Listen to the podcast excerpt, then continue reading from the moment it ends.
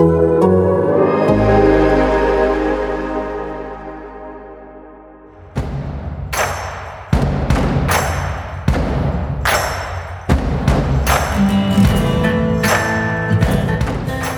and welcome to Football and Grits, the Athletics SEC football podcast. It's Thursday, January 7th.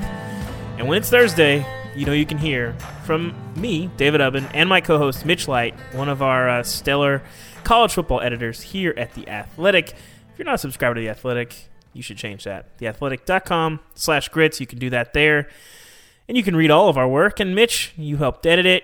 You write uh, uh, every now and then for us. Um, it's coaching carousel season officially, uh, and and these are always interesting because every coaching carousel decision is self-contained. It's its own animal. Vanderbilt's search is different from Auburn's search, is different from uh, you know Tennessee's possible search, South Carolina's search. They're all very different. But when you zoom out from a thirty thousand foot level, some trend lines start to emerge. Mitch, you've done some research for us. What do we need to know about the SEC's coaching carousel? Yeah, th- what made me, what prompted this research was thinking about sort of the Auburn hire. And Mm-hmm. you mentioned the three openings, and I think all three of those schools, or each of those schools, kind of swim in different waters when, Very when they're so. searching for a coach. Now, South Carolina is interesting because they have been fortunate enough in the past 30 years to hire two of the most high profile, most successful coaches in college football in, in Lou Holtz and Steve Spurrier. Now they were fortunate because they had openings when those coaches were interested, or I mean were available, but there was enough about South Carolina for those coaches to take the make the leap. So th those fans may have been may have be may have been spoiled throughout the years. Um, but so so Auburn's fans want the home run, the big sexy name, the going to win a national championship in year 2. Bama killer. Yes, exactly. South Carolina probably thinks they're swimming closer to those waters based on their expectations of their fan base and some hires they've made, but more of a middle of the pack. And then Vanderbilt's more, and I've made this point many times. I thought Vanderbilt was in a great situation this year because there was such an attractive pool of that you know either G five coaches or coordinators. So, um, so the point was like, how often do coaches to SEC schools or even Power Five schools, but specifically SEC schools, hire, make that home run hire, steal away that successful Power Five coach? And we should say this is a home run hire when the hire is made. yes, yes, yes, because we don't know how things. I mean, that's the cap. Every coaching discussion needs with the, the- needs to lead with you know Jim Harbaugh at Michigan, Scott Frost at Nebraska, you know Chip Kelly at UCLA. Even though maybe they are slowly starting to turn it around there. And the idea too, you know, that works both ways. The you know Ed Orgeron, and then of course the you know I I remember even Bob Stoops getting hired away as a never been a head coach before, gets the Oklahoma job, wins national championship in year two. Like Yeah, It's wild. And, and, and he really spoiled it for coaches everywhere. By that was the he was the first one. Before it used to be like Phil Fulmer, Tom Osborne. Give these guys time. Mm-hmm. They'll. The, now Bob Stoops comes in and wins it in year two, and then you know every fan base, every athletic He did it. So okay, so over the last ten years, there have been twenty five uh, coaches hired in the SEC.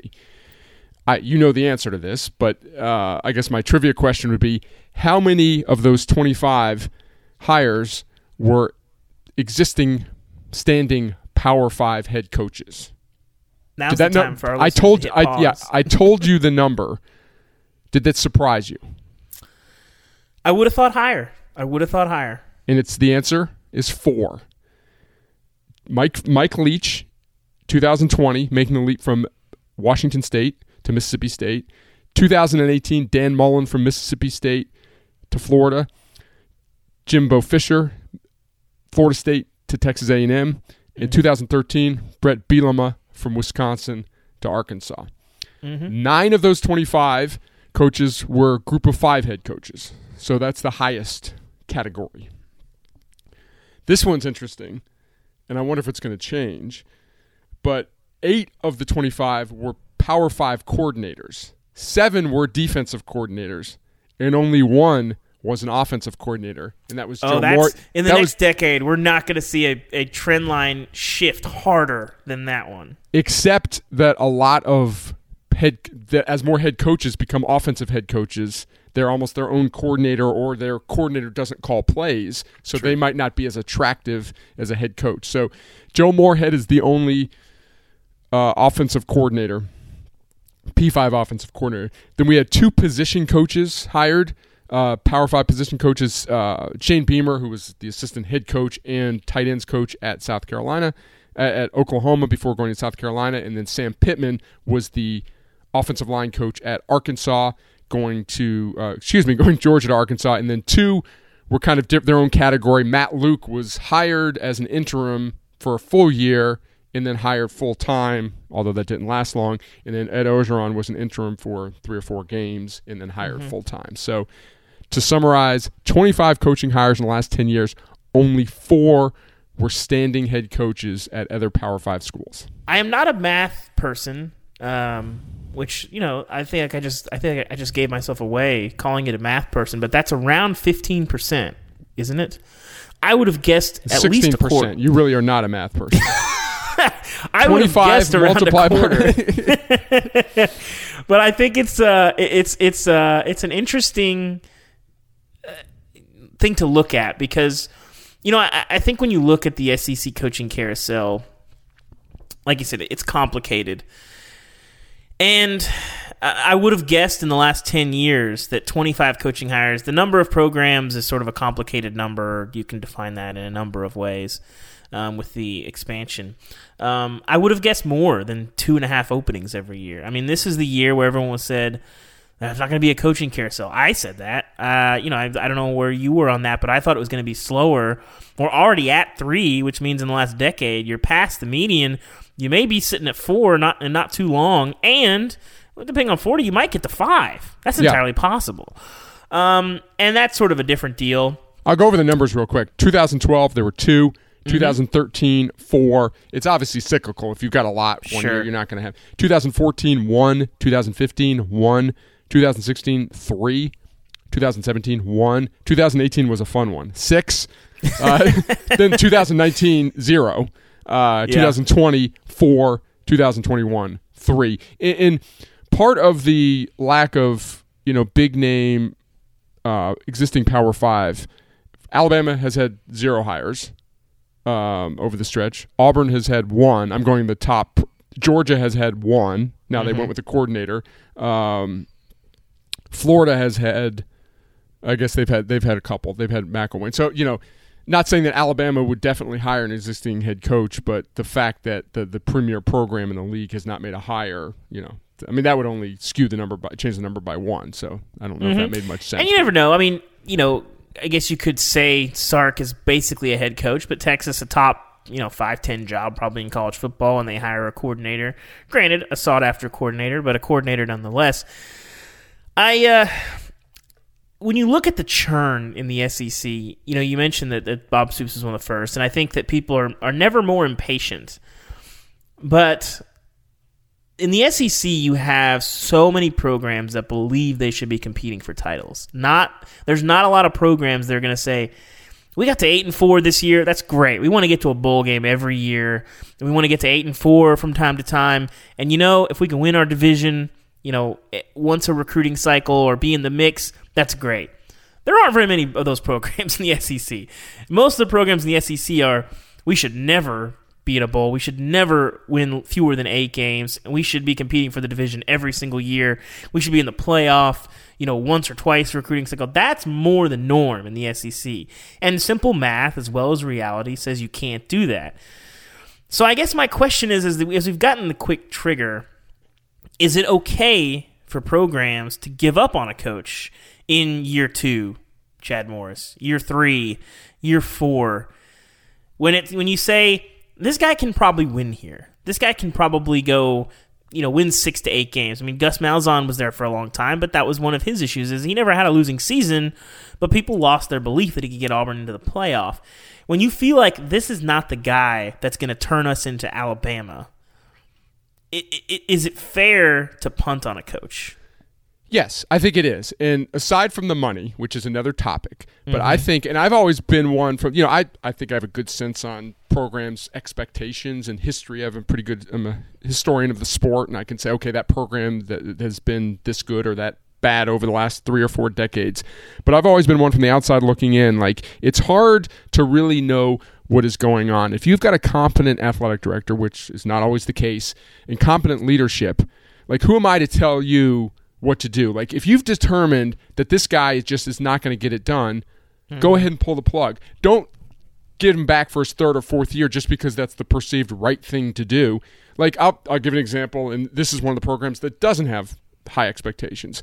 But Vanderbilt in the mid 90s hired Rod Dowhower away from the NFL. And he was a long time NFL. He coached at Stanford, but I was close to the program back then.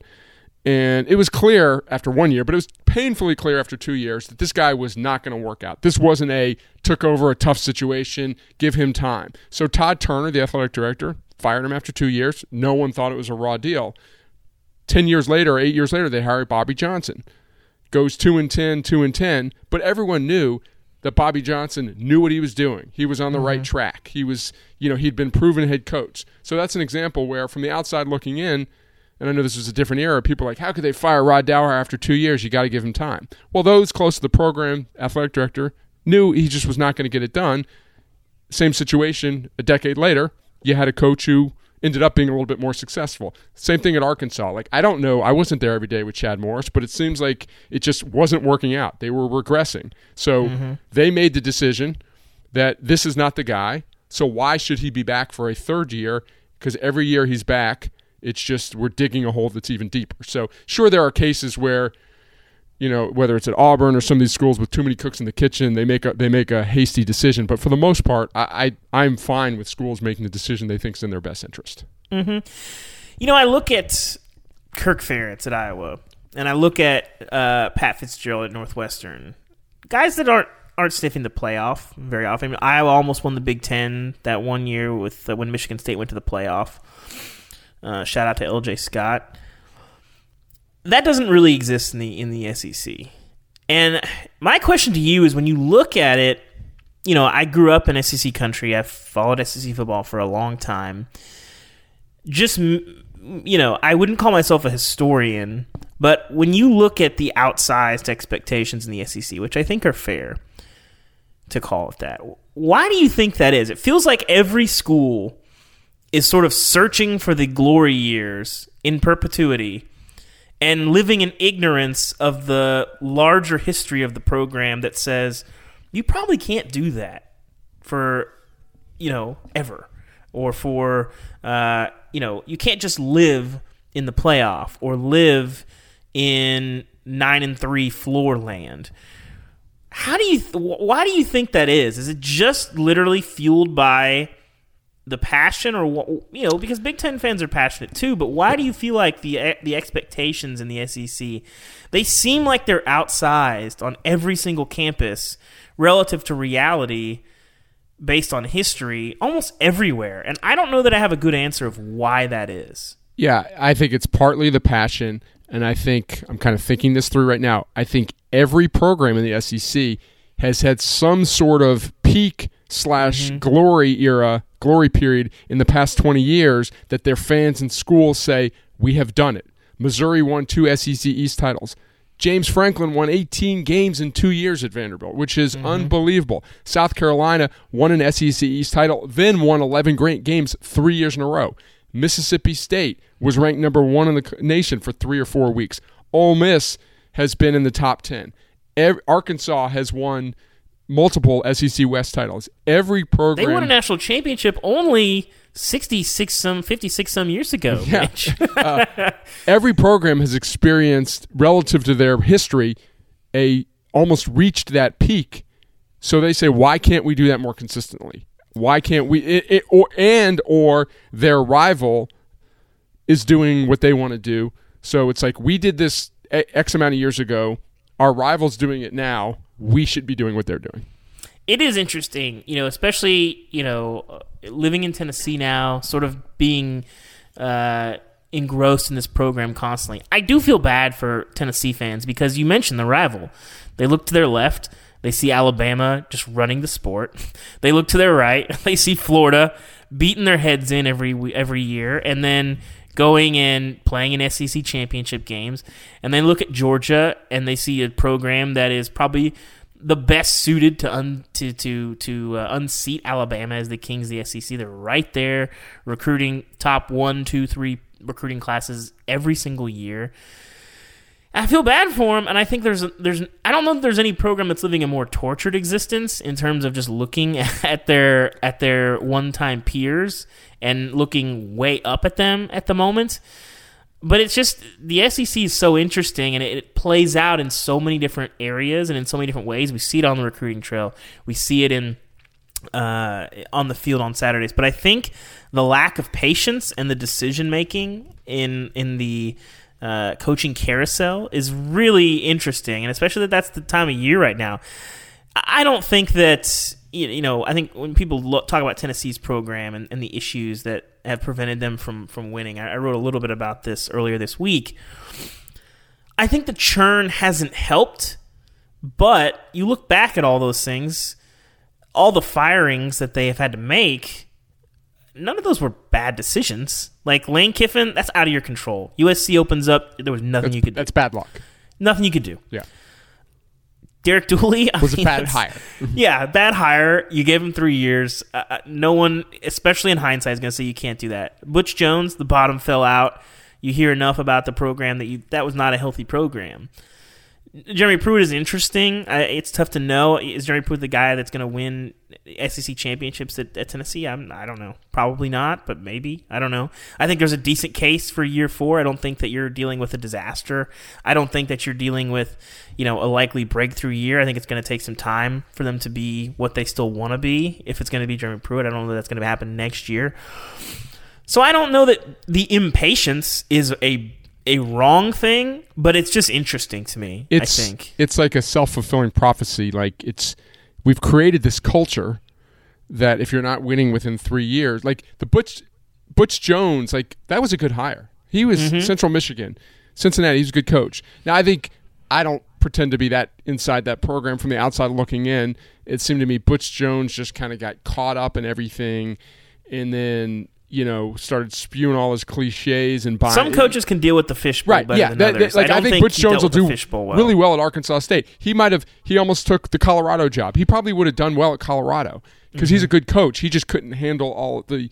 That, that, like you said, the fishbowl. So I think we've created this culture. Everyone has created the culture. Fans, media, schools. That if you're at year three and you're at a school like Tennessee or wherever, and you're not winning, then the pressure becomes so great, and then you almost get to the point of no return like that's where we almost are with Jeremy Pruitt. It's just like, well, I mean, look at what we've done. It's three years, and we've fired Butch Jones in three years, Derek Dooley in three years. Why is this guy back? And then there becomes so much. Assuming he comes back, so much pressure, so much scrutiny in year four. It's just a different era than it was 10, 15 years ago, where that the pressure is it went from year five to year three is sort of now the, the that line of demarcation. Despite the fact that that I all of us really should aspire to one day be fired football coaches. Yes. you know, the the coaches would say that this is bad for the sport. I'm sure it's well makes life harder on them. Big picture, that impatience we see it some places. We see it good for the sport, bad for the sport. Oh, I think it's bad for the sport. I mean, I hope I'm not contradicting myself uh, because earlier I said, "Who am I to tell a school?" Not to you know it just each place is different each situation is different but in general i think it's it's bad for the sport. Now we we have not talked money yet because we're just kind of talking about firing and hiring on merit. Mm-hmm. It's not good for the sport with the current culture and the climate of the players not being paid. No matter where you sit on it, like if you if you're the most diehard, they're student athletes, they're getting an education for free. That's fine. You still can't reconcile the fact that these schools are paying so much money in buyouts. Mm-hmm. So I think that's where the, the, the, the culture and where we are with, with firing coaches so much and paying so much money to coaches who aren't coaching. And now the salaries are so high for staffs, we're paying coordinators millions of dollars, million dollars not to coach. That's unhealthy. Um, aside from the, the, the practical reasons why you might fire a coach for lack of performance, so I, it, it's not it's not ruining the sport, I don't think, but it's not good for college football that we that, that there's so much turnover. Yeah, I think it would probably depend on, on, on your perspective. I think as just a fan, it makes things more interesting. Yeah. So you might say it's good. The economics, you're definitely right, not good um, for the sport. And I also think it's interesting. Uh, you know, you look at uh, the you know I've said this a few times, but the most lopsided rivalry in sports is agents versus athletic directors, and I don't know why athletic directors don't seem to be able to to tip the balance a little bit on that. So they're not backed into these insane contracts and giving out these extensions for, you know, having a player got you know uh, one of our, our star quarterback got a 94 on his geography exam. Here's another three years on your deal. Like it's like come on now guys like again Andy Staples wrote about this. We mentioned today. If you're, you know, the three questions you have to ask for, you give yourself a, give your, your coach an extension. You should go read it. If you're not a subscriber to the Athletic, you can check that out. But I've always just said, if somebody's trying to get your coach, or your coach has done something truly remarkable, you should probably extend him or give him some more money. There's no other reason to do that, and we've seen it time and time and time again. Oh, we got to uh, we got to give this guy a, a 12 year deal. We, we got to give right. this guy, you got to double his salary right now because, you know, I don't know. They won the bowl game. It's like, okay. What, what athletic directors need to do is kind of sign some pact of truth where, where if I have a coach, I can call five athletic directors at different schools and they have to be honest and say, if I fired my coach today, would you hire them? and if none of them say yes, then there's no reason to give an extension. I, w- I want to go back to something you said about Ferentz and Fitzgerald. Like, that that longevity is great. They've been successful. They've been great for their programs. I bet there's a bunch of Iowa fans who like. There's something exciting about having a new coach. Like, yeah, it, it's boring to have the same coach for 20 years. I, he's won. He's done. He's had some ebbs and flows, but there's like a renewed energy around a program to have a good coach. So, like, I think, you know, anything over like seven, eight years is a long time. Even if you're, in, unless obviously you're Nick Saban or you're you're winning at a really high level. Just there's so much pressure on both sides around around programs. It's just like sometimes after eight, seven, eight years, hey, thanks a lot. We're going in a different direction. Uh, I like sometimes, like I said, just it's it's time for a divorce, and all parties can agree to that. Yeah. Well, it's going to be interesting. What are we at right now? Marshall and Boise still the only the only openings. Uh, Tennessee and Florida staring at the carousel. Yeah, uh, uh but hold on. Let's go back to Marshall because that that was Auburn's jealous about that, about how that. That makes me. When I saw the that, I was like, governor. "Am I missing something here? Am I missing something?" Like I, I, I didn't understand that. Anytime you, regardless of anything that happened, you know, unless it's like off the field stuff, anytime you fire the the coach of the year that's that's never going to play well nationally. You know, even if there if there's dynamics, I, am not sure what was happening at something with. I didn't read all the stories. Something with the governor. I mean, the governor tried to get him out a couple years ago. I mean, that, that, college football baby. again. Uh, yeah, Auburn's je- Auburn's jealous about the, the politics involved with that that mess yeah. right there. Yeah, um, but you, you, mentioned, I mean, the two of the better, you know, job. Boise clearly the best job in its conference, and Marshall's probably the best. Which best job in Conference USA? I don't know. It's one of them. Uh, I'd have to look. Ge- geography's probably, not great. Did you, like yeah. you could say FAU or FIU for ge- geographical reasons, or you know UAB or something like that. But as far as tradition and interest in your program locally, I I'm a big uh, I'm a big North Texas is a huge sleeper guy, and I, I've never I've never understood why they haven't been able to just set fire to everything, catching all you know, getting there's so much talent in the DFW area getting the guys that get overlooked and then collecting all of the like big time Power Five bounce backs bounce from the DFW yeah. area. I've never understood why you can't build the next Boise in North Texas. But anyway, we'll save that for our CUSA podcast. Uh, I'm looking forward Mitch, to it. Thank you for uh, joining me on this spin on the coaching carousel. It's been, uh, you know, the SEC. You never know. Uh, if I was a betting man, I don't think the carousel is done spinning in the SEC, but we will see.